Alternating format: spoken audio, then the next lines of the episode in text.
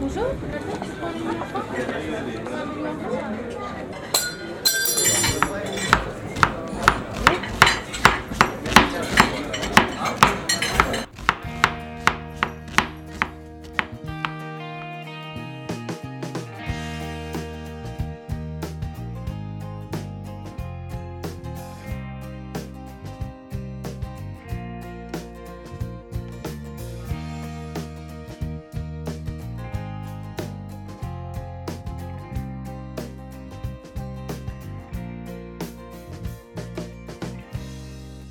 Hello and welcome to this episode of Breaking Bread, the Birmingham food podcasted, presented by food obsessed mates Liam and Carl.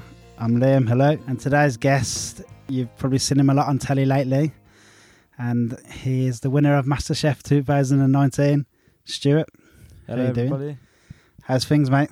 Yeah, all good. Just you know, chilling, normal stuff. Chilling. This fame hasn't gone to your head. No, definitely not. I think it. You know, it's important to just stay doing what you do. That's it.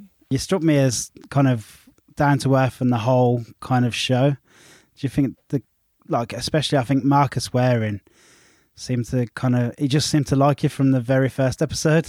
Yeah, I think the thing is, I, I kind of all the way through um, reflected what my style is, and it was about kind of showcasing Birmingham food, about staying loyal to what I enjoy, and that's that's really what I tried to show. And with dishes like the faggots, which is kind of known for our being, you know, kind of in our area and stuff like that, and using Banks's bitter.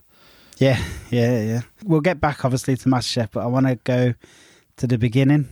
So, like, have you always loved food? I know it's a very cliche question to ask a chef, but has it always been something you wanted to do? Obviously, you trained at Halesowen college. Yeah, I've I've always I always wanted to cook. I mean, watching programs like Ready Steady Cook and watching Gordon, Gary Rhodes. You know, I mean, I wouldn't say Ainsley Harriott, but yeah, Ainsley Harriott. Um, I tell you what, though, do you know how many chefs come here and say to us like that they they're chefs now because of Ready Steady Cook? Everyone like jokes about it and slags it off and stuff, but eh, there's so many chefs now who love that. Like, I think it goes back to the kind of wild element. Like, you just get a plastic bag full of ingredients and see what, what you can do with that. Like, yeah, it just sounds like a Saturday night at the moment for us, to be honest. Um, but no, it, it's definitely something that sparked me interest. Kind of really because school was crap and I hated school and spent very little time there. Really, just end up either wagging lessons or just wagging the whole day.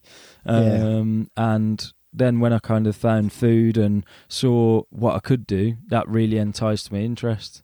did you? You're a local local lad from Birmingham, yeah? Yeah, so I live just outside of Bearwood. I've always lived within a mile of where I live now, and I I love it. I love where I live. Um, I've I've worked other places. I've worked in Leamington Spa. I've worked over at Brockencote Hall, but I've never moved house. I've always commuted wherever I work because I refuse to move. Bearwood's one of them places people like look down a bit upon, but it's got such a great community, hasn't it? Tell me who looks down upon it, and I'll I'll go around there. Um, no, it's it, it's a it's a great place to live, and it you know it's got that village feel, even though it is just a little kind of town centre. Um, but it's it- it's kind of getting better and better, and I think people are starting to understand what food is all about. It's not just for the sake of eating anymore; it's about Yeah. the pleasure of the experience as well. So did you you finish school and went straight to Halesowen college, or Yeah, so I finished school, um, went to Halesowen College, and that really opened my eyes to what the industry was and gave me that that passion and that spark of kind of seeing something different because school was so dead for me that that really took my interest from day one, and that was something that I really needed. what do you think got it got you into it? Was it the creativity of it, like you could express yourself? Because you know school's so rigid and fuck. I think it was just the thought of playing with sharp knives, to be honest. So how did you get on in college? Were you really good from day one, talented, or did you? Yeah, I mean, I mean, I mean, some of the people I went to college with, i.e., Biddle, would say that he carried carried carried me through college. But no, um, I mean, there's two types of people in the world, isn't there? There's the people that are naturally talented and the people that are talented through hard work. And I'm definitely the the the latter one. You know, it's it's a case of you just kind of find what you want to do and you put as much hard work into it as you can until you start to get better. And that really was the case with me. So, you, would you say you were like a standout pupil or average? Um, oh, I wouldn't. I His wouldn't. friends with us in the studio, and he's nodding his head off, like definitely. Yeah. no, I wouldn't say I was a stand-up pupil. I mean, it's it was just it, it was something that I really kind of took an interest in. So then that made me stand out, I guess, from just you know going home and looking at chefs and looking at what they were doing dishes and just researching recipes cooking at home things like that and that really started to create a divide between me and the other people that were in my class and the fact that half of them dropped out before we even got through half the year so Did you cook much at home? Yeah, I used to cook a lot at home. I mean, I have mentioned it a few times. I won't mention it in too much detail again, but my mum wasn't the greatest of cooks. Um, There's only so many times you'll get away with saying that about your mum. So yeah, but I'm pretty sure she won't listen to this one. She she doesn't know what the internet is yet, so should be all right. well, I Um, hope she doesn't, because she's going to kill you. Yeah, exactly. Well, at- at least I won't be able to do it again if she does. Once you finished at Halesowen, did where did you go straight to Simpsons or? No, so I finished. It, it was quite a long journey to get to Simpsons, even before that, and uh, a few kind of bumps on the way. So Halesowen college was great. That kind of set me up for the industry. Um, and gave me the right kind of ideas and stuff of what I was going to be going into. I, I did um, a competition at college, and the head chef from Jamie's Italian at the time, Gareth Howard, came in and judged the competition. And he said, you know, kind of based on what he saw, even though I didn't win the college competition, I'm not bitter about it, but you know, Still remembers it how many years later, I mean, but I it's should have bitter. won, should have won. But um, What did you cook? Do you remember what you cooked? I, I, I can, but I'm not telling you. Um, no, it, he came in and he kind of said, you know, you're the one who has the most passion, and if you want a job, a job's available. Come over, have a chat to me. And I was like, wow, I'm going to work for Jamie, Jamie Oliver, and it's going to be amazing. I walked in, did my trial, and they were like, we've got 400 booked for lunch, and I went, ah. You know, a little bit of poo Jeez. come out, and Ba- then and then baptism of with it, fire. Yeah, So how did that first one go then? Yeah, it, be, just because I've always, uh, from going to Halesowen College, I've always loved food and I've loved cooking and I've loved how diverse it is that you can walk into so many different styles of restaurants and the basic skills still apply. You know, and walking into a restaurant where you do 400 covers, the the food might not be as intricate, Yeah. um, but at that time, I didn't know what intricacy in food was anyway. So it was a, an eye opener just to go there and just just to and experience it. Did you stay there for long or? Uh, I was there for about six months, and I had a chat with Gareth, who his background was mostly at the uh, Hardwick Herdwick with Stephen Terry. Um, so he kind of knew what Michelin and Rosette kind of cooking was, and he said, "I think you've got more of a passion to go down those lines, really." And so then I applied for a job with Steve Love, who was at Yeah. at Loves at the time on Canal Square, and uh, he got three rosettes. And I walked in, and it was just like you know, tweezers on everything, and like little herbs and little garnishes, and it just captured my kind of my interest. And uh, I looked around and looked in the fridges, and I was like, wow, like I've never seen half of this stuff before. You know, there's definitely a few things that I saw that I wouldn't repeat. Um, no, but it, it was a it was um, an eye opener to what potentially it, it never had a Michelin star, but it could have potentially if it had been open a little bit longer. Um, but Yeah. it did have three rosettes, and it was good to just get that experience, and also had Ed working there, who's a great chef. How was the like um the adjustment going from somewhere like Jamie's Italian to somewhere that like a Rosette restaurant? Oh, it was carnage, mate. Like I remember. Did you adapt re- fast or was it Yeah, it- struggle or? Well, I, I was six months out of college. You know, college teaches you all these things, teaches you how to use a knife. It doesn't teach you how to work 90 hours a week. I remember coming up with this like cunning plan, which I thought was a great idea at the time, which was to set off two hours before I needed to be at work so that I could park in the car park and have another hour in the car to try and avoid the traffic. Which at the time I thought was great, but then looking back on it, you know, now I can barely get up half an hour before I got to be in work. But You're young, you're naive. What can you do? yeah, exactly. So, did you stay there for long, or So I was there for about six months, and you know I'm quite honest about it. I think in this industry you have to be honest, and you you have to be honest with yourself when you you aren't coping with something. And it was a real difficult time for me because I was 19 years old. Um, I was working nine, 90 hours a week in a kitchen where there was just three of us. One of them was the owner, so he wasn't going to do his own washing up. So had to run two sections in essence and do the pot wash as well, um, whilst doing 90 covers. Like? So, you eventually walked away, or Yeah, I'll, Yeah. I'll be honest. You know, I, I kind of said to him one day, like, I'm not coping, and his his answer was, "Well, you just have to get on with it." And so I Mm. decided, I'll grab my knives, I'll go. You know, and it's not the best decision I've ever made. I I wish that no one would ever do that to me. yeah, Um, but at the same time, you have to be honest with your own kind of feelings. And if you're not feeling it, and if you're not coping, it's better to walk away from a situation you can't handle than to try and suffer it. was there any part of you that thought maybe I'm going to go and do something else and step away from chefing altogether, or I mean, I don't, I don't like to speak badly of other people, but I think it definitely still is a driving motivation to this day. That when I did walk out and when I did turn my phone on the next day, of course I was expecting abuse. You know, I. I'll be honest. If someone did that to me now, I'd give them a load of abuse. Yeah. Um, but Steve had texted me and said, "Well done. You're going to be flipping burgers for the rest of your life." No And way. that that was something that to this day still spurs me on, and it will spur me on forever to kind of defeat that kind of thought that I'm going to just be stuck in a dead end because I'm not. No. You know.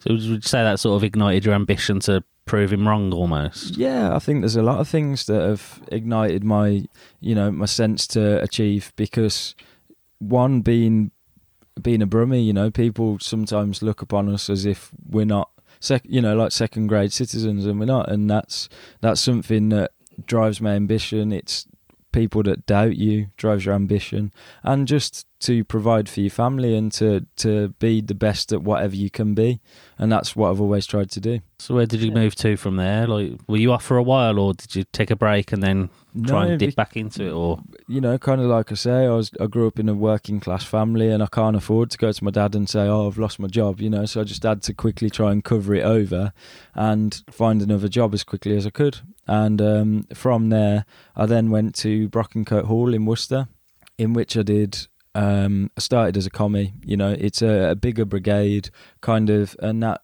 gave me that security, that um, feeling of that there's more people here than just me that's liable for the bollocking because at Loves I was always the one that got the bollocking because th- above me was just the sous chef and the owner so there's no one else in no the one else line. taking the black. Yeah, exactly. So then I went there, and it it was a lot easier. It was a lot easier to transition into this like fine dining kind of chef, I guess. Brilliant. How long were you there for? So I was at Brockencote for two years. Um, so that was at the time when Adam Brown was there. So Adam Brown was big into like foraging and into using, you know, real great produce, which is something I hadn't experienced before. Like, you know, I hadn't grew up eating amazing produce. So seeing fresh scallops come through the door every day, fresh razor clams, lobsters, crabs, turbot that was 10 kilos in size you know the, this is like proper top end Yeah. cooking and that was something that really again opened my eyes to what cooking really was. And did you move up the ranks there at all, or did you stay at the same level? yeah so i i started off as a commie um then moved up the ranks to senior chef de partie um to the point where i was kind of running most sections bar the meat and fish which was always done by a sous chef pastry included. You know as part of the kitchen you had to know the pastry as well. There was no pastry chef. It was just a cdp on every section That's quite a big move in two years as well. So you must have had a natural talent straight from the off, really. I think it's it's always a case of that because I'm aware and I've always been aware that I'm not naturally talented at it. I'm the one that's willing to work the hardest. You there? You put in the hour. You there before everyone else. There after everyone else. Yeah, not always before. I mean, I- definitely, you know, the one that tries to just battle it out to the end and almost at some points in my career, especially when I was younger, I was too stubborn to ask for help. I would just try and get on with it. And then, you know, as I've got older, I've realised it's a team game. It's not a one one player game. Yeah. What were the hours like there? Were you still doing 90 hours? No, I think I think realistically the hours were about 65, 70 at the most. Um, you know, during the summer it can be a bit of a wedding venue, so we would get Saturday nights off sometimes. So actually it was a bit of a jolly sometimes, and it was great. Oh, right. Nice. So, where did you go next? And why, actually, why did you leave there? So I left there because for a, probably about well, probably the second year that I was there, Brock and Brockencote was highly tipped to get a star, and I was like, you know, this is something I really want to do. I want to work in a Michelin star restaurant, so I stuck it out for the second year, and because I thought, you know, it's not going to hurt, and I'm getting great kind of training off these guys, these chefs that work there. Because at the time when I started, Adam Reid was there as well from the French. Um, so there's been some great chefs pass through there, and also Simon Hayes, the exec chef of the whole group. You know, he's he's a brilliant chef. Like he was sous chef at Le Manoir back in the day when he was 25. So there's there's a great potential for people to learn in that kind of environment. And so uh, then when we didn't get a Michelin star, I thought, well, that's something I really want to learn. I really want to go. And I looked around in Birmingham, and people always talk about Luke at Simpsons, Luke Tipping, as being the kind of gentleman chef and being someone who really nurtures talent. Um, so I just kind of rang up on the off chance and said, "Could I speak to Luke Tipping?" And she said, "Oh, he's kind of he's he's out at the moment. He's gone home for the afternoon because he's an absolute ledge. And he what he does, he goes home in the afternoon, feeds the family, comes back to work. Oh, wow. Um, but when he did get back, he actually emailed me and said, "If you want to come over tomorrow and we'll have a chat." So I, I went over the next day, kind of explained my intentions. He had already spoke to Steve Love um, about me, and you know, of course, like like anyone would if you walked out of a job, he had said like, you know, don't touch him, blah blah blah. Um, but Luke, the kind of gentleman he is, he said, "No, I I see something in this guy, and I'll get him in, give him a go." You know, and obviously, I've not, I've not lived like an angel my whole life. Like we did get in a bit of trouble when we were kids and teenagers and whatever, and that kind of follows you, doesn't it? But then I kind of accepted this job at Simpsons and went down from being a senior chef de partie at Brockencote to being a commie at right. Simpsons, which I think at the time, you know, I, I kind of I didn't even second think it. I just thought I want to be in this place. I'll take whatever job they give me, even if they give me a pot wash job. I would have probably took it, you know, because I wanted the training from this guy, this from Luke Tipping. I wanted him to teach me what he knows. I hear quite a few chefs talk about Luke's like training. What makes it so special? Like everyone loves working for Luke. I, I think it's just because he's so he's so kind of kind, but at the same time he gives you that almost like a dad. You know, he'll nurture you and he'll get you to do what you're meant to be doing, but he'll do it with tough love. Yeah, Um, you know, which is important in this industry. You need to be told when you fucked up, but at the same time, you you don't need like people don't need to go over the top. The days are gone where you can beat someone for fucking Yeah. up. Like it's it's not cool anymore. yeah, yeah, definitely. Like yeah, horror stories like from back in Oh, the day. I mean, we wa- I watched Boiling Point again the other day. You know, from back in the day with Ramsay and that. Yeah, I'm, and he's slapping chefs on the back of the head, yeah, yeah. calling Yeah, people I'm- frogs, and you're like, this is No, just. I'm, I'm lucky that I've never experienced that with any chefs that I've worked with. To be honest, I think you know that whole stigma of the industry has gone, and all all for the better. I think with chefs like Luke, I think you don't want to let them down when they're so good to you. Like I think that's that's as much encouragement to work hard as it is the the fear. You know what I mean? Yeah, the, there's definitely um, such a massive feeling of this guy has given me an opportunity to prove myself, so I have to. And I was quite fortunate because he did see that in me. He did see the passion in me that within four weeks of starting there as a commie, I then got promoted to a chef de partie.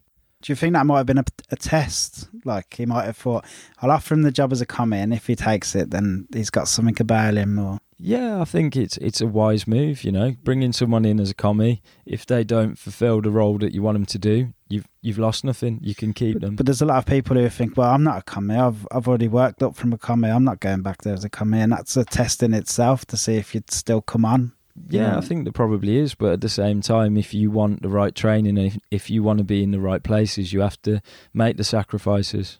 I think Simpsons is one of them legendary restaurants as well. You know, everyone knows Simpsons. It was like the, I think I'm not sure, but it was one of the first Michelin stars around, wasn't it? Yeah, I think so because Simpsons had already got a Michelin star, but it moved to Birmingham at the same year that Jessica's was awarded a star as well. I couldn't remember. I knew it was something like because it used to be in Kenilworth and then they moved. Yeah, Yeah, yeah. It, the thing is with Simpsons, it's more, it's less of a, a restaurant to chefs. It's more of an institution. It's where you go for grounding and to better your skills and better your knowledge, really.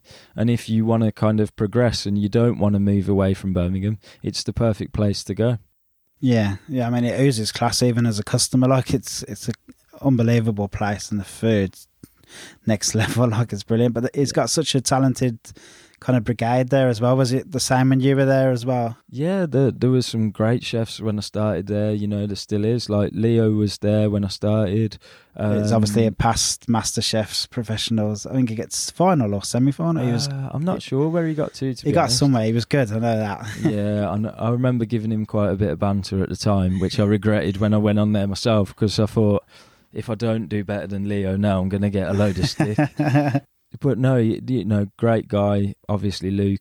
Matt Cheal was there as well. Matt Cheal was there as head chef. Uh, there was Georgina, who was sous chef. She'd been there for like I think about eight years when I started. So most of the senior team had already been there for quite a long time that speaks for itself, really. Like, yeah, in terms of staff retention, you know, you look at Leo, he's done like 10 years now, and Ben, the sous chef, who's under Leo, has done 13 years, I think, you know. yeah, yeah, Um, incredible. So it was it was definitely a bit weird walking in and kind of, but I was quite fortunate at the time of starting that all the lower kind of ranked people did a whole switch. So there was a whole brand new team in terms of chef de parties and commies, and it allowed me to really kind of prove myself and grow into a role there.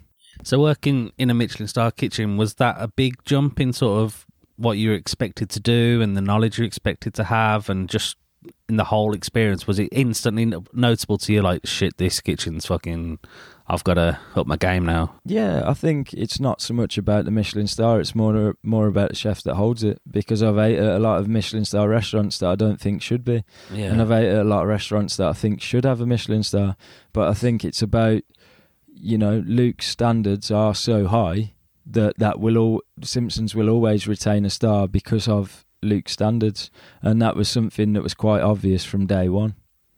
Which restaurants do you think should have a Michelin star? Oh, um, I mean, I know it's going to sound a little bit biased, but maybe the Wilderness. um, Lucky for you, we both wholeheartedly agree with that. yeah, yeah. I think I think you know I don't know what it's judged on, and I, I would never badmouth you know kind of the the system that they work from, but there's definitely you know other restaurants like Cheal's I think should have a Michelin star. Matt's Matt's cooking. I thought is, Cheal's did. Mm, no, no. Doesn't. I thought Cheal's had a Michelin star. No, Well, it, it definitely def- should. It definitely deserves one, mate. Yeah, Yeah. for sure. Yeah. Like, and it, it's it's so good now that you know Birmingham is recognised, and Birmingham, you know, has as many Michelin stars as it does. Like with Opheem getting a star this year as well, which is great because Aktar's an amazing chef. And he's got a good team behind him. Obviously, Neil's great as well. It's more than deserved, and I think this city will just keep going and going. Hopefully, Yeah, I mean, I still think there's a few more that should really get a look in. Like Harborne Kitchen, I thought was stunning. You you went to Folium. Folium's fantastic. Really impressed with Folium. Really nice. What do you think is about Birmingham compared? Because you look at Manchester and Liverpool. There's one in Manchester, none in Liverpool. What do you think it is about Birmingham that's just spurred this just amazing restaurant scene and just the amount of stars we have here now? I think going back to what we talked about earlier, and it's the training. It's working under people that have really high standards and just trying to mimic what they do, really, without copying their style. Just trying to, you know, progress and progress almost like a homegrown restaurant scene. So could you put it all down to Simpsons restaurant really? Because literally everywhere that's got a star in Birmingham has No, yeah, passed through I them think, doors at some know, point.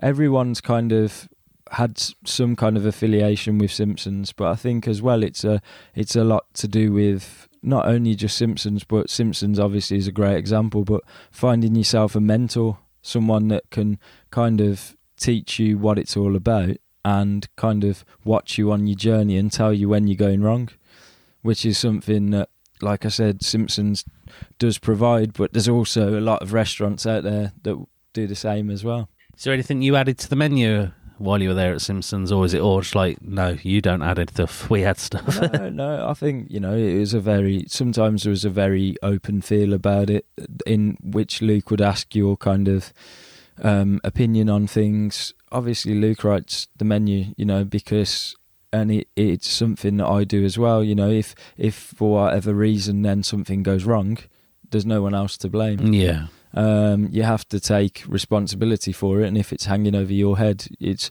it's more than right that you write the menu. You know.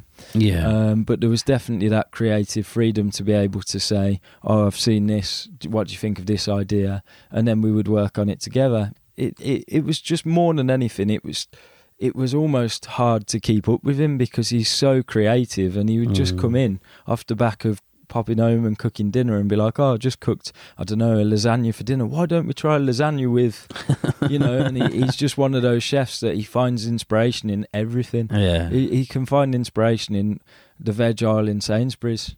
You know. So, how long were you at Simpsons for? so I was at Simpsons for three years. Went from commie to, a, I'd say, like a junior sous level, and that just give me the grounding. That give me the kind of knowledge and just the kind of idea of where I wanted to be, where I felt my place was in the industry, and from there, I kind of spoke to Luke, and as any great mentors do, he wanted to push me on to the next level.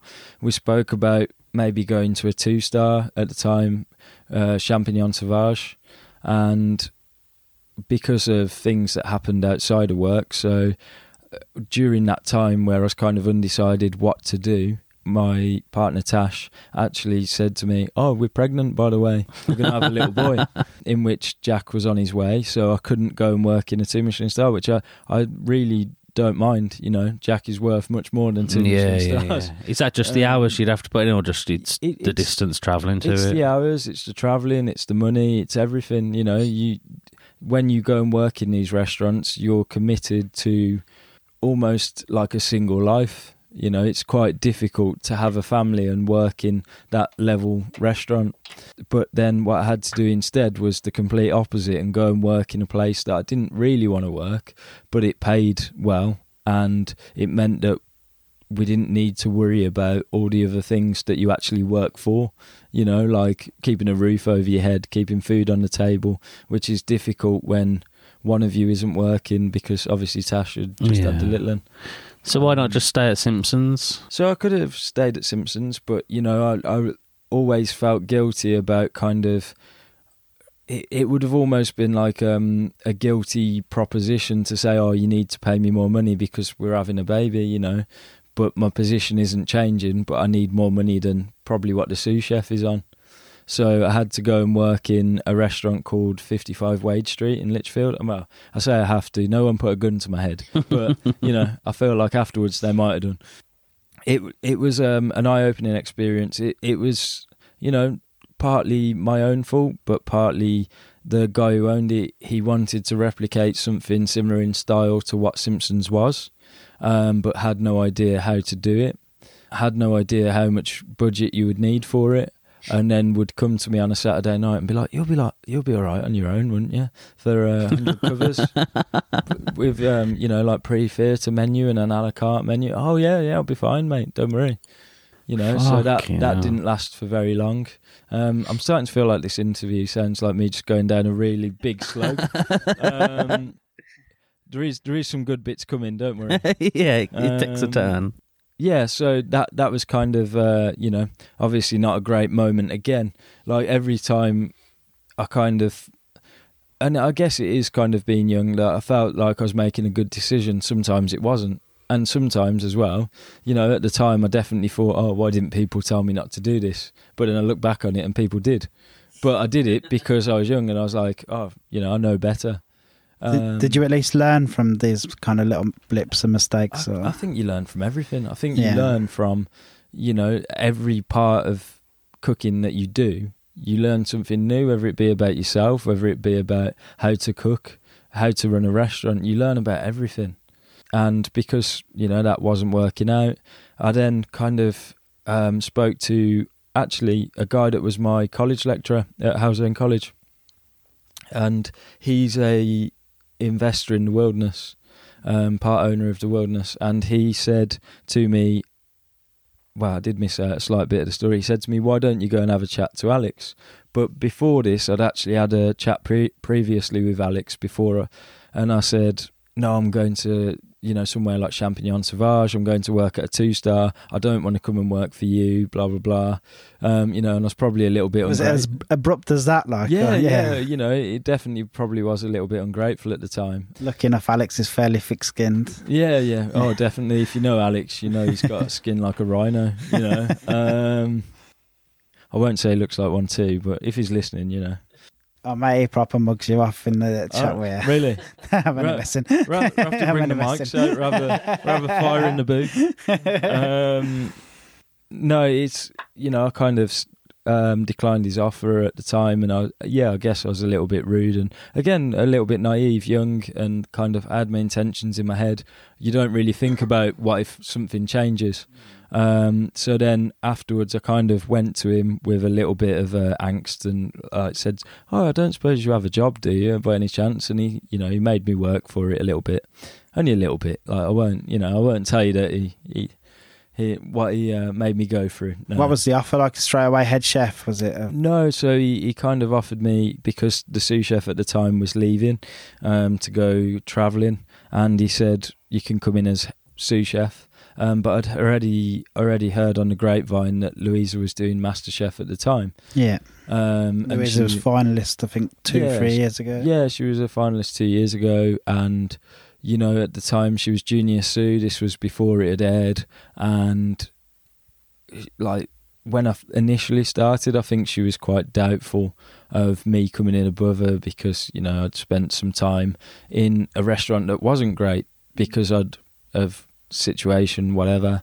and she got loads of ideas. She'd just done MasterChef, so she was still kind of reeling off the hype. We had a great situation and we had a good team in there, and it was difficult at times because it was actually based out of. I'm trying to put the best words for this, but it was based out of an autistic cafe, the back of New Street when I joined the Wilderness initially, Yeah. yeah. um, just off Dudley Street. And yeah. And during some services when it was quite loud the uh, the lady who worked in the other half of the building used to come in and scream to turn the music down. So it was definitely an unconventional restaurant um, to say the least you know but it was it was a great kind of learning curve for all of us i think because it was such a small space and we were trying to do something quite different. And for the first three months of me being there it was solely alex's food. Yeah. What did you Um, think in the first three months? Like, because like, obviously Alex quite unique. The restaurant was very unique. There's rock music playing. It's it's pretty far away from Simpsons. Yeah, Alex, Alex is a lot. When I first joined, I thought, God, this guy's nuts. Like, but you just learn how to take him, you know, because he's he's quite. Um, he is the extrovert, which I'm the opposite. I'll, Yeah. I'll shy away from kind of having a garish conversation with somebody that I don't know, whereas he he will quite happily, you know, do the cut and Eye Joe around thirty people that he's never met before.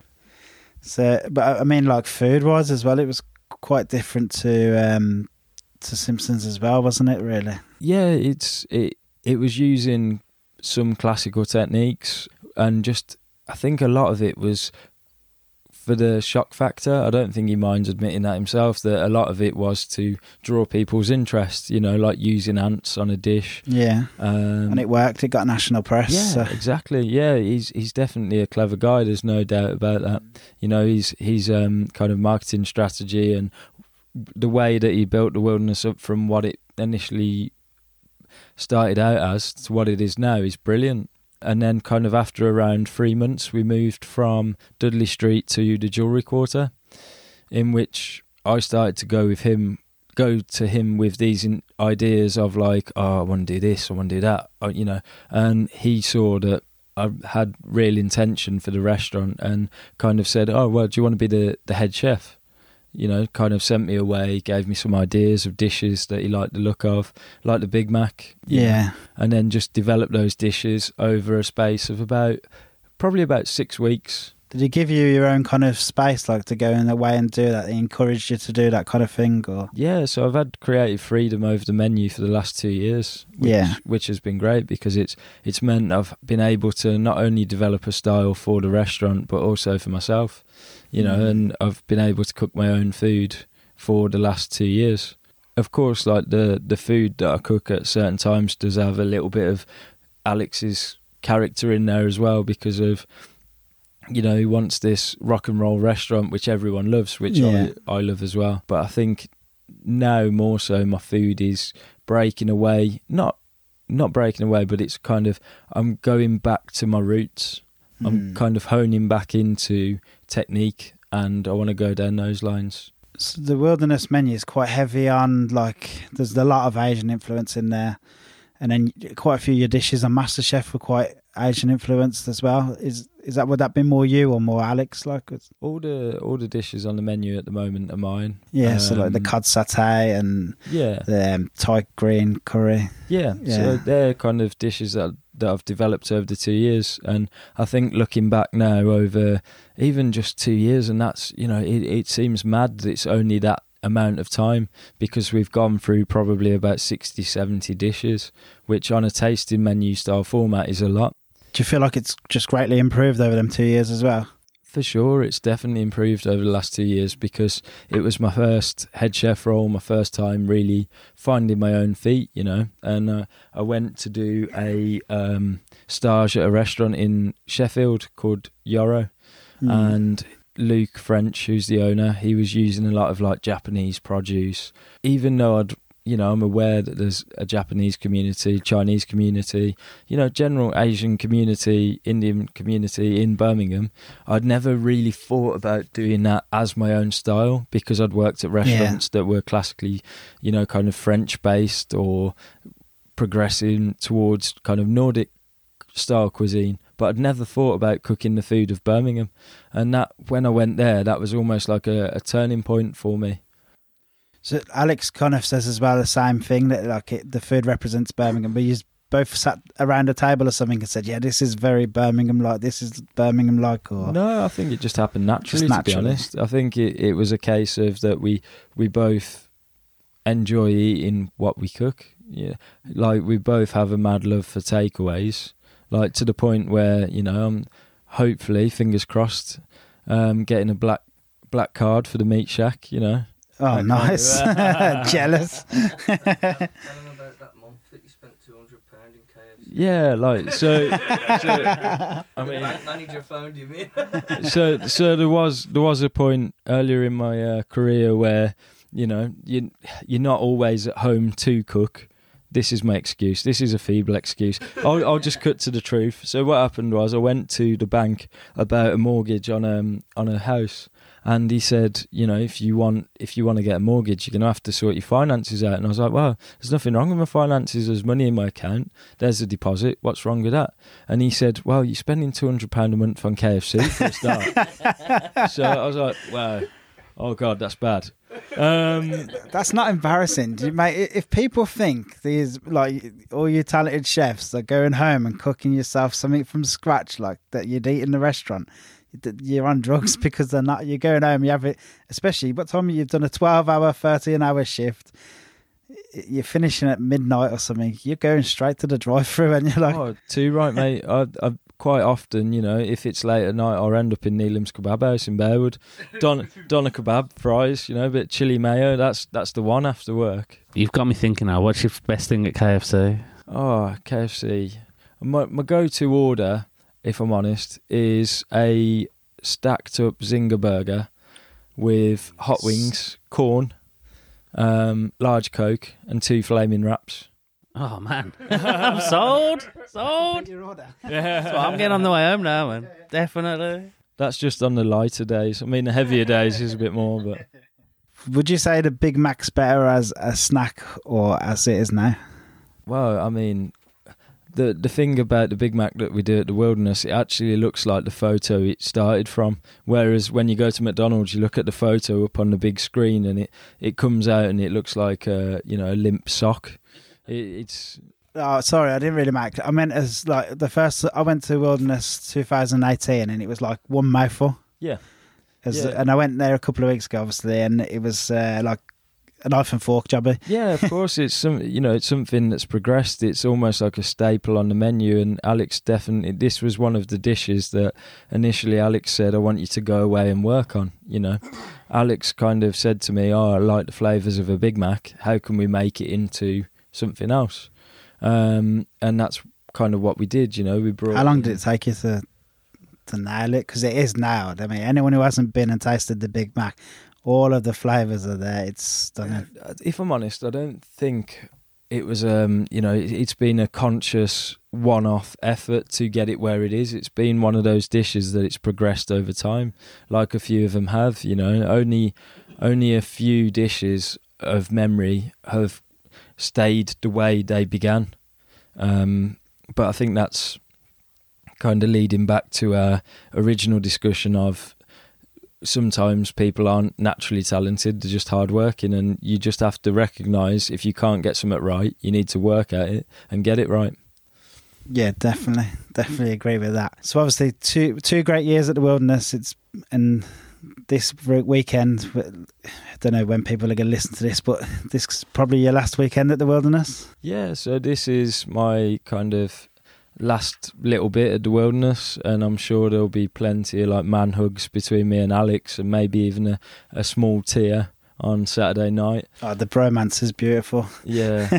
well, I meant more so for Alex with what I got in mind for him, but um, no, it, it he's a great guy, and you know to have the opportunity that I've had, I can't thank him enough, really. But as for what's next, it's a project that's going to be in Birmingham, based in the Jewelry Quarter.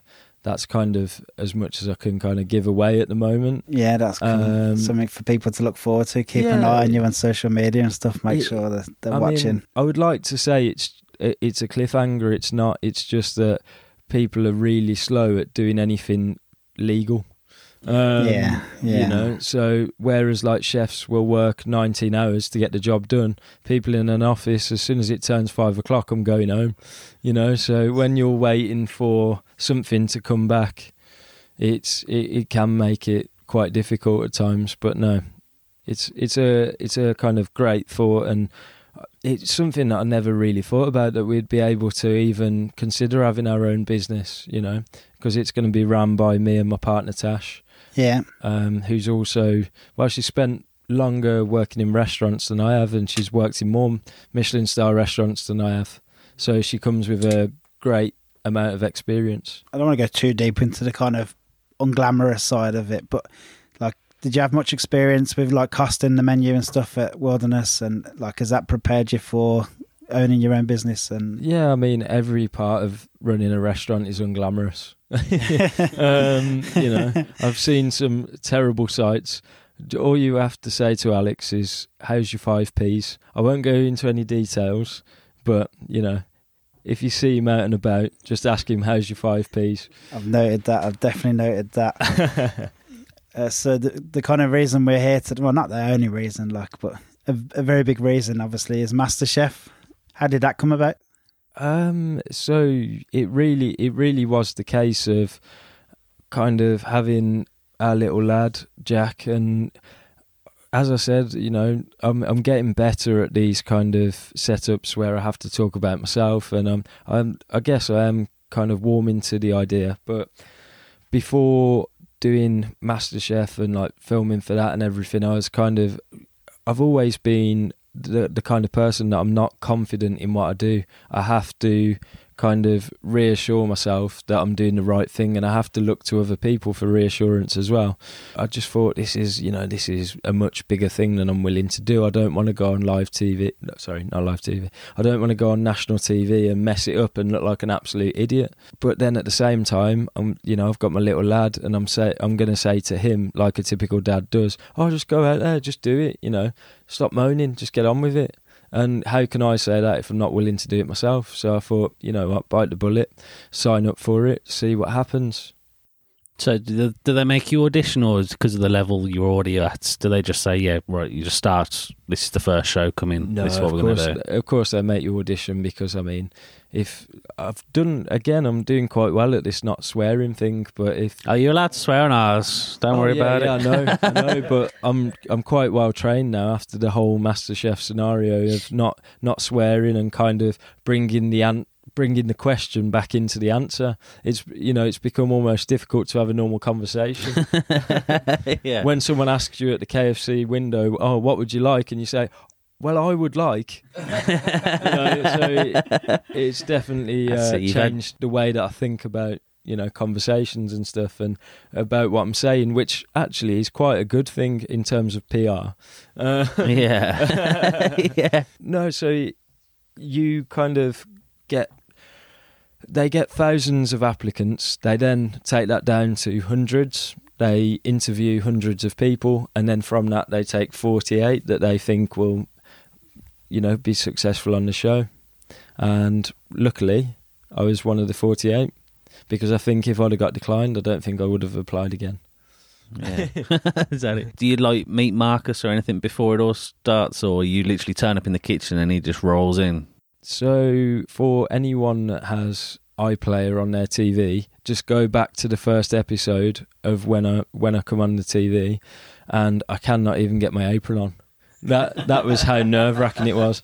That that was the first time meeting the judges, being in front of the cameras, um, everything. What was the show really like? Because like we've done a an episode before with somebody who was on the normal MasterChef, and they were like saying like, obviously it's only an hour long episode, and there's so much more that goes into it. Like, was the bits and pieces that you don't see, or was there any like we hear mad stories of like um, television runners or something messing with ovens, and there was none of that trying to make it into a TV program or anything. No, I think you know anyone that comes out with kind of sabotage stories are just trying to make an excuse for why it didn't go very well. The winner Um, would say that though, wouldn't they? Yeah, I guess, I guess there's that. But no, it's you know it's a TV show at the end of the day, and yeah, I've got nothing bad to say about it. It was such a great experience, and you know if if you want to kind of test yourself, that's the place to do it. Was it hard to get? Did you get like quite close to the other contestants in each round, like, and then to say goodbye to them? Like, it must be quite tough. Yeah, it's definitely you know it's almost like um, being at school and then your friends get put into a different class. That's almost what it's like, you know. But luckily, because everyone was so nice, I had I didn't have a select group of people that I liked. I liked everyone. Did you get any kind of like? Were you told to prep? Did they give you any clues of what you'd be cooking with before, or any pr- time to practice or anything there? The um, schedule between filming can be quite tough, but you, you definitely, you know, you know what you're putting yourself in for. So before you even apply, you should kind of brush up on your skills and be thinking of dishes that you that you want to be cooking. But then the rest of it, when it comes to like the skills test and the invention tests, How you know. scary was the skills test? Because it looks terrifying. Like I think you had Monica's uh, crepe souffle, wasn't it? Yeah. Yeah, I mean, if if someone would like to tell me what a crepe souffle is, as I still don't know. I didn't have a clue. Um, you done it though. You nailed it. You Yeah, absolutely well, I- smashed I, it. don't know about that. I mean, I, I you were one of the best um, ones on it. Yeah, I, I definitely just kind of winged that one. You know, um, it wasn't one of my proudest moments, I but definitely never heard of a crepe souffle until that point. no, but that's I think that's the beauty of it. I think actually I'd have been a little bit annoyed if I'd have got a croque monsieur because I think I, under the intense pressure that you're under, I'd have probably still messed that up. If Monica st- and Marcus were standing over me asking me to make beans and toast, I would be shitting myself. Yeah, yeah. Oh, mate, it's It's intense. Yeah. It just because I mean, it's intense watching it, and there's only the three of them. But then you got to think for you, there was like a film crew. there was a load of other people no. just staring at you, like Yeah. waiting for you to die in your ass. yeah, yeah, yeah. No, I think you know, and any as well, like all the people there, they want you to do well. Everyone Oh, wants that's you to nice. do well because that no one does anything to like make you do anything differently to what you normally would. It's all on all on your own kind of skill set and all on your own abilities, really. You're lucky because if I was on that like set, I'd be going into the green room going, "You want to see this skills test? No chance, mate. You got no chance." Just trying to shit them up a bit. Yeah, no, it it it's a really good kind of setup, and everyone's really friendly, and it's it yeah, it's just a great place to kind of get an idea of what you're capable of. I think in, it's quite funny in that first episode. You, you kind of, I don't say like I don't mean any offense with this because obviously we know you go on to win it, but you kind of scrape through that first episode. Yeah, I think if we asked you then, do you, how far do you think you'll get? I don't know if you would have said, "Oh yeah, I'm, I've got a good chance here." No, from from day one, my mindset was just get through round one. Um, you know, it, it was kind of like get through round one, and you can you you can just about get by in the industry. Would you be just happy with that? Was that what your aim was going into it, or was it? Are you quite competitive? Like you don't strike me as competitive. I, I'm, but- I'm, I guess I'm secretly competitive in a way, in my own way. I'm almost more competitive with myself than I am with other people. You know, I want to just keep pushing myself. I don't really take too much interest in what other people are doing, um, but I'm definitely quite hard on myself and try and get things right. So that's why the first couple of rounds, well, the first round um, was quite hard for me. Yeah. Um, and it was definitely a confidence thing. Like the first round was definitely because I was so unconfident in what I was doing, in Hmm. kind of myself and my abilities that when I got through that round, I almost had to give myself a short, sharp slap. You know, like just get on with it and show them what you're actually made of. Stop trying to, you know, be nice and just go for it. Do you think that attitude helps though? Because you see a lot of the ones who come in and they're very cocky Mm. and they're like, "Yeah, I'm the head chef. I'm I'm 21. I'm head chef of a pub you've never heard of, Yeah. and I'm here to win Master Chef the Pros." And then they go out the first round. Whereas you were like the opposite of that. You were like, yeah, I think "I'm that, head chef of a top restaurant, but I'm very humble." yeah, no, I think it, it it's part of just who I am. Really, it's not for TV. Anyone that knows me knows that I'm just me. You know, I can't. I can't be anyone else. I'm not intelligent enough to be. I think you're Um, playing down things there. Like, I no, don't- no. I've, I've, you know, I've always kind of just said things as they are and just tried to be myself, and that's what I did with MasterChef. Really. Dishes like the faggots and stuff. Is that stuff you've cooked variations of before? Do you is everything you come up with that's new? Is that like a brand new dish? Do you get much time to come up with a dish, or is, do you do stuff that you've done in the past that you think, yeah, that's nice, I can work on this and try and do this? Or because because of the at the time of filming, I was also obviously running the wilderness, and I didn't take any time off because I felt guilty about not being there anyway.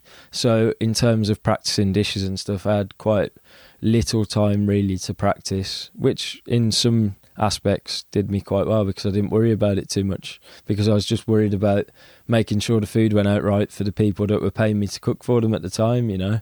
As for like the faggots, I've never cooked a faggot before in my life. Nah. was- no, and I didn't even practice the recipe. I just went for it, mate. because this was the street food episode, Yeah, and I, just- I was blown away. Like looking Yeah. at it, I was like, shit, that looks amazing. ju- I like, just kind of followed my gut, really. Um, just, you know, just hope for the best.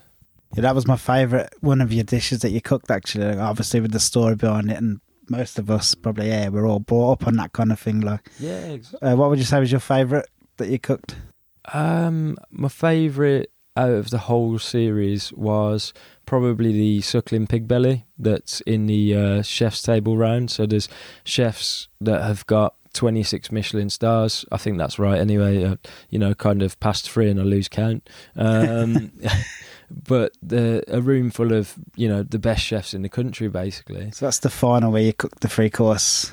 No, they, this was um, just one one course. So you do one course each. Oh, yeah, the big room. Yeah, yeah, yeah, between yeah. four chefs. Um, Oh, and I landed the main course, so no Ah. pressure. So I did suckling pig belly with langoustine, Thai green bisque, black pudding, Oh, and yuzu. And so that was that was a big dish, you know, big flavors. And if if I'm honest, I just thought, you know, what what do chefs like to eat? And a big bit of pork belly with crackling on it. You know, chefs love that. That's what. Everyone loves that. yeah, of course. I love that. Chef, chefs are harder to, harder to please the most. So if you can please them, you can please anyone really. So it was just kind of doing something that I knew that they would enjoy. And when I got such good feedback afterwards, it just kind of blew me away because these are the best chefs in the country, and a lot of them I, I, I remember being at Halesowen College, looking on Staff Canteen and other kind of platforms, and looking at what they were doing and being like, "Oh my god, I don't even know how they do that," you know. And then to be in a room cooking for them, that was, it was just unreal. You didn't get uh, like didn't become too much, or No, you weren't too nervous. I think you know at certain times I come across as almost like emotionless because I, I I've got my own kind of coping mechanisms, and that's just to focus on what I'm doing and just get on with it. What happens after? Because you know, you all stand, they all stand up and clap and tell you how much they like the dishes and stuff.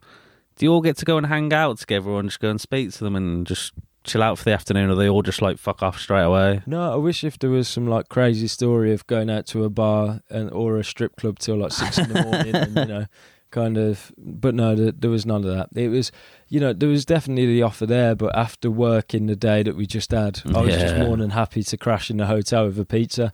Um, just getting the feedback from those people, it. It's honestly, it's life changing. It definitely instills you with the confidence you need to go forwards. Had you already met some of the top chefs that were there? Yeah, well, Glynn was there. So obviously, I, I worked for Glynn at the Asquith, like part time whilst I was at college, um, just washing pots and pans. Um, so I, I, and obviously knew of Glynn. Who doesn't know of Glynn? Yeah. And I've I'd actually ate at Moor Hall probably about two months before seeing Mark Birchall in that restaurant, um, in which obviously he's now got two stars, etc. And just a general great, great chef, like so inspiring. So do you know who which chefs are going to be there before you start cooking? Do they tell you the list, or do you just like walk into the room and like, oh fuck? It's just really a case of walking into the room and going, "Oh fuck," yeah, like, yeah, like, oh, so you're here, you're here, okay, everyone's here, brilliant. See salmon course in the final. Uh, tell us about that. it kind of draws inspiration from uh, just traditional smoked salmon, you know, of working in hotels and sneaking a bit of smoked salmon while nobody's looking. But the way that I did it in the competition was using obviously the Asian influence that I use in a lot of my cooking, which is inspired by Birmingham. And I wanted to showcase my style in all of those three dishes. So they each kind of element did have an Asian flavour that I utilise pretty much every day. So it had like a tomato ponzu on the dish, so like a citrus soy sauce that had been flavoured with tomato and lime. The salmon had been cured in soy, mirin, dashi vinegar. You know, lots of big flavours. Do you feel like the process of MasterChef has made you up your game even more than you were before you went into it? Yeah, it's it's definitely kind of changed how I look at food. It's definitely changed kind of I wouldn't say changed, it's definitely develop helped me develop my style because, you know, having judges like Marcus and Monica who are brutally honest, you know, they will pick up on the smallest detail that I might have gone slightly adrift and then started thinking about doing techniques that weren't necessarily flavour driven whereas for MasterChef, everything was about flavour. Even, you know, in the final, I looked across at one point at Olivia's food and I thought, if that tastes as good as it looks, I'm in fucking trouble here. Like, because it was just stunning. It's like, strong. yeah. I, I actually thought Olivia was going to win it. I did. Yeah, No offense. you I know, thought no. she wa- her I'm food looked stunning. Right, you got my coat. nice knowing you. Um, Oh, it was good while it lasted.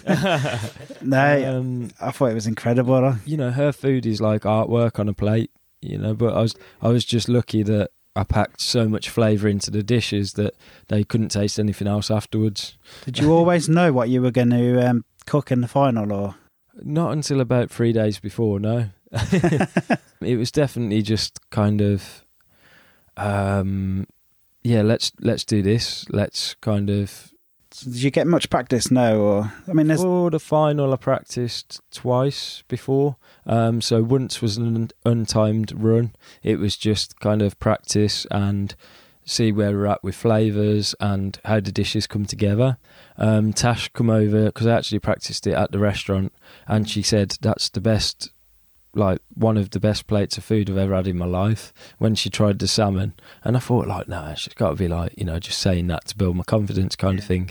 And, you know, as anyone that knows me knows that I'm not big headed in any kind of sense. And when I sat down and ate it, I was like, fuck, this is really good. Like, I could be That's on the menu now, isn't it? At the world, it's the soy cured salmon with the uh, dehydrated skin. Yeah, so Um, the garnish has slightly changed just because of the season. But Yeah. that that salmon was the um, the OG, the MasterChef kind of dish, um, and then obviously the the guinea fowl has taken a different form on the menu as well. Yeah, So it, I was definitely in that mindset when I came back of like, sorry, when I came back from MasterChef into the wilderness of trying to get this food on the menu, evolve it. Like the the pork dish that I did in the semi final, I had a, I had great feedback for it, but then I evolved it further within the restaurant, and it was such a strong dish, like to the point that we had to take it off because I I thought like if we don't take this off, it's never coming off.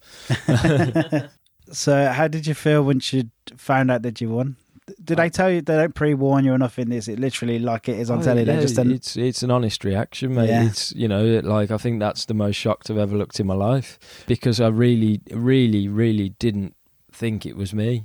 Which you know you can really see in the episode because when they announce who's won it, I actually glanced across at Olivia, getting ready to congratulate her, based on what I'd seen, and they said Stu, and then I was like, who? Who's this guy? Oh, it's me. you know, like, and that that was like, wow.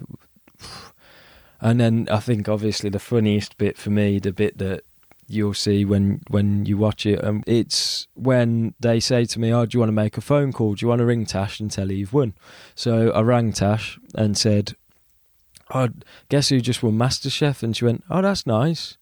I was like, "All right, um, you're going to congratulate me then?" And she said, "Well, I would, but I'm in M- M&S," and that was it.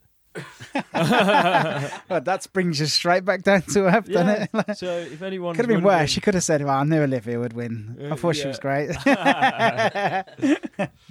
No, I mean, if anyone wonders where the grounding come f- comes from, there we go. Yeah. Did you tell your son what did Oh yeah, Jack. Jack's been watching me the whole way through, and you know, he's it, to the point where he even says to people, "Daddy's on the telly. Daddy's on the telly," and they're like, "Got no idea what he's on about." They're just thinking he's making something up, you know, because obviously he's two years old and he's kind of, you know, talking a lot. He's experiencing new things, and when people say, "Oh, what does he mean? Daddy's on the telly," and then I have to explain, and they're like, "So you're off the telly?" And I'm like, "Yeah." Like for me, it doesn't feel like this amazing big thing. Uh, Of course, you know I feel so proud to have won it. I feel like it's such a great experience, but at the same time, I think people think that I'm going to be a lot different to what I actually am in real life. I don't think you're the kind of person that would that would get changed by the whole kind of TV thing. Like, I think you can. I think why so many people love you on the telly is why you, you just seem normal. Like you seem like you're being yourself the whole time, which Yeah, is nothing- really nice. Like you know, I mean, I, I said to you before we started recording, like nothing's really changed for me. Mm. Like, yeah, I've been on the telly, but I still drive the same car, still live in the same place, still eat the same food, still spend two hundred pound a month at KFC. you know, Was it hard to keep it a secret? Obviously, because not live, so it was filmed a little while ago. So you've been working in the restaurant since, and you've been keeping it a secret. yeah, it's always difficult to keep secrets. I mean, this industry is renowned for gossiping, Um, Mate, my- I've never even realised until we started doing this podcast. my- myself included. You know, I love a good gossip. I love What about your son? Though I was kind of thinking of your son because I thought, like, if I was on telly back a few months ago, and I told my daughter I was on and I'd won something, Mm. my, my daughter would be going to anyone that she'd ever met, saying, "My Oh, daddy's yeah. on the telly and he's won MasterChef." yeah. Well, luckily, because he's only two, he can't put the two together yet. He just tells them one at a time. So, uh, um, you know, it, it's kind of easily deniable. No, it, it's great just to have this kind of secret out there now and just to be able to embrace it and get people's support and feedback because it's really nice. It's so nice that, and it's something that I've been consciously trying to do. And I know it's only a small thing and, you know, I'm not making a big deal of it. But if someone messages me on social media, I try and message back. Yeah, Because- straight away. I mean, that's why this podcast come about because I think we we put a post up and straight away you message to say thanks. I was like, that's because, nice. Because uh, uh, the way I look at it is people are taking their time to kind of support me. So I want to react back. I don't want to be one of those people that just kind of reads it and then that's it. Definitely been a few moments where I've had to block people that have messaged me. You're But joking, like bad negativity, like. No, not negativity, just dick pics. yeah, you know, I mean, I've, I've somewhat found myself as a gay icon, which I, I never, I never really thought about before entering MasterChef. Um, but yeah, there's been a few people that have requested my Snapchat, which obviously I haven't given them. Not only because I don't have Snapchat, but also I've got a rough idea of their intentions. um, but also, there's been you know there's been a couple that have just come out the blue, and I've kind of opened them in public places, and then quickly tried to scramble them off my screen. You know, there was Master Chef opens all kinds of doors. yeah, exactly. Um, there was one where I thought it was actually a veg supplier because it looked like a Jerusalem artichoke. But Have you found it in the restaurant bit since it started coming on the telly? Uh, people obviously coming to have a little chat with Stu. How's that been? yeah, that that's great. It's always great to talk to people and for people to be interested in what you do. I feel like that's that's great. It gives me a platform to show what I do and also you know talk about the things that are good about the industry because too much time gets focused on what's bad about it you know everyone knows that you work long hours it's just a given like no one needs to hear about it like you just got to focus on what's good about it and what's changing and what's what's important Yeah, it's good grounding to have. I probably should have mentioned at that point as well that the Wilderness Kitchen's all open plan, so you can see straight in. So yeah so I bet you were hope- gutted that it was all open plan when it started being on the telly. Oh yeah, it, it, it's definitely a case of like, are they staring at me because I've got something on my face, or are they staring at me because they recognise me from MasterChef? You know, and I'm not that type of person to just start waving and then realise they're looking at someone behind me. Um, which is quite a funny story actually. I was at IKEA the other week, um, and I was getting um, some bits because we've just recently moved house, and this lady started, you know, intensely staring, which I thought I thought she was looking at someone behind me. So then I started looking behind me, and she said, "You're the guy off MasterChef," and then all of a sudden I was like. Well, that was that was one of the first ones to kind of recognise me, and then all of a sudden, three people off the back of that lady recognising me then came over, and each time I apologised for eating meatballs at IKEA. What's the relationship like with the judges, like Monica and Marcus? Did you get to chat to them much afterwards, after the show? And have you still kept in contact since it's finished? Or Yeah, so I've, I've actually got Marcus's phone number now, which is great. Jesus. Um, yeah, I think I've made it. I've made it. made it. Um, no, but they're they're all very supportive. You know, Greg as well. Like he comes, yeah, of course. Like he comes across as a, a great personality, and he is. You know, they're they're. Sorry. Snapchat. Yeah, that's that's just all the dick pics raining in. um, so he, they all come across as they are. Really, they're they're really great people, um, and they're really supportive. They just want you to do well, and I can't stress that enough. Anyone that kind of wants to do it but is worried that they're going to get ripped to smithereens, they're not. They only say things because they want you to do better. You know, and there's definitely a case of almost like a yeah mentor style relationship and as you go through each round they take more of an interest in you as a person Well, that's good because sometimes you think I tell you, I wonder if that's what they're really like because they do come across really nice. You think, I wonder if that's what. So it's nice to hear that that's what they are like. What advice would you have for anyone looking to go on to MasterChef, the professionals? easy do it do it Just do it. believe in yourself and you know if if you want somewhere to kind of either to hone your style or to create a style there's no better kind of situation that you can just be thrown in at the deep end and go for it you know if if you want a platform maybe you want to uh, do something to challenge yourself to go on to open your own restaurant like like I have you know this would have never have happened without MasterChef. Not not because of the publicity of it, just because of the confidence issue. It's, it's got to be one of the best things ever to. Well, I, I know you won't admit it because you're down to earth, but it, it's a massive achievement. Like it's really huge. Like massive congratulations, like yeah, man. thank you. You know, it it. I guess it still hasn't sunk in really. It's just a just feels like another day. You know, if I, I I don't know what it would take to make me really think of myself differently, and I don't think I ever will. Which I think is probably what people like about me. But Yeah, it's a good thing that is. yeah, Uh, I'll always just be who I am, and I'll I'll bring up my son the same way. I think uh, like we've already touched on what you, a few things you got coming up. You've got supper club on New Year's Eve. Yeah, so we've got a super club at the amazing, and it's like, yeah, drop dead, gorgeous like views over Carbis Bay. Um, stunning, stunning hotel. Tom Sellers was actually there. Um, I think it was during the summer, in which he kind of did like a pop up restaurant by the sea.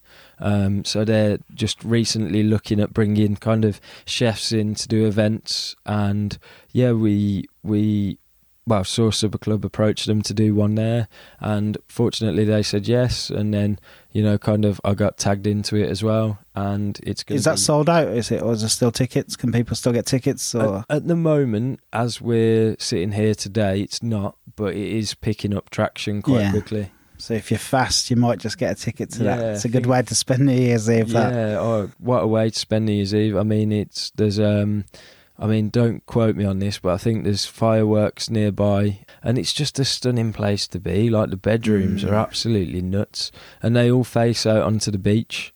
Just an incredible place. yeah, it sounds stunning. Sounds really good. Obviously, you got you're facing off against another kind of local legend in January.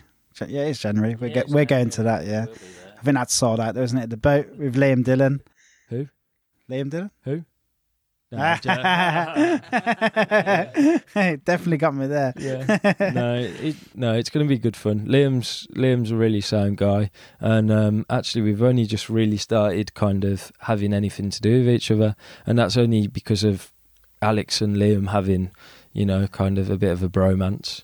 Um, yeah, they have got a bit of a bromance. yeah, it's a cool exactly. concept, though, isn't it? Because he's done a few against different chefs. Yeah, so- it's a it's a great concept. I mean, obviously, like you know, um, it, it's always difficult to be in that competition style um, setup when you're sending the the food from the same pass and you're probably helping each other plates. So, I mean, if he's listening, I'm not going to sabotage him, but I am going to be keeping a close eye on him. You're there to win. This Yeah, is this exactly. isn't a friendly match. No, this no. is a smashed Master Chef. That's the starter, and now he's going for the main. Now I he mean, wants I'd to like to smash say I'm one for nil, but as I said right at the beginning, you know, after Ah. losing that Halesowen College competition, which I'm not bitter about, um, you know, I've got a lot to prove. You kind of just jogged my memory there. There's something I want to ask you. Do you know uh, Steve was it was Steve, wasn't it? Phoned you up and said, "I hope you enjoy flipping burgers for the rest of your life." yeah, he texted me. Yeah, he didn't. He has. He didn't have the courtesy to uh, phone me. He texted me.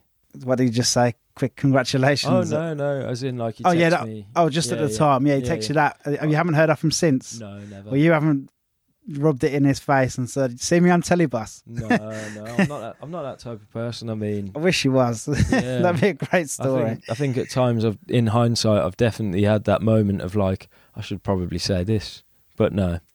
In in reality, You could have done it at any point when you were at Simpsons, when you're head chef Yeah. for the Wilderness, when you won MasterChef. Yeah. Any of them would have been a good opportunity. I think you know everyone makes their own path at the end of the day, and like I'm focused on mine and not too worried about other people's. In fairness, you, like what have you you you've won? Like you Yeah, know, what I yeah, mean? exactly. you've done all right for yourself. Yeah, I, I I don't feel like I'm trying to prove things. I just feel like I'm trying to, you know, build a a, a nice life for my family, and that's that's what it's all about from now. What's Um, that cheesy saying? Winners focus on winning, losers focus on winners.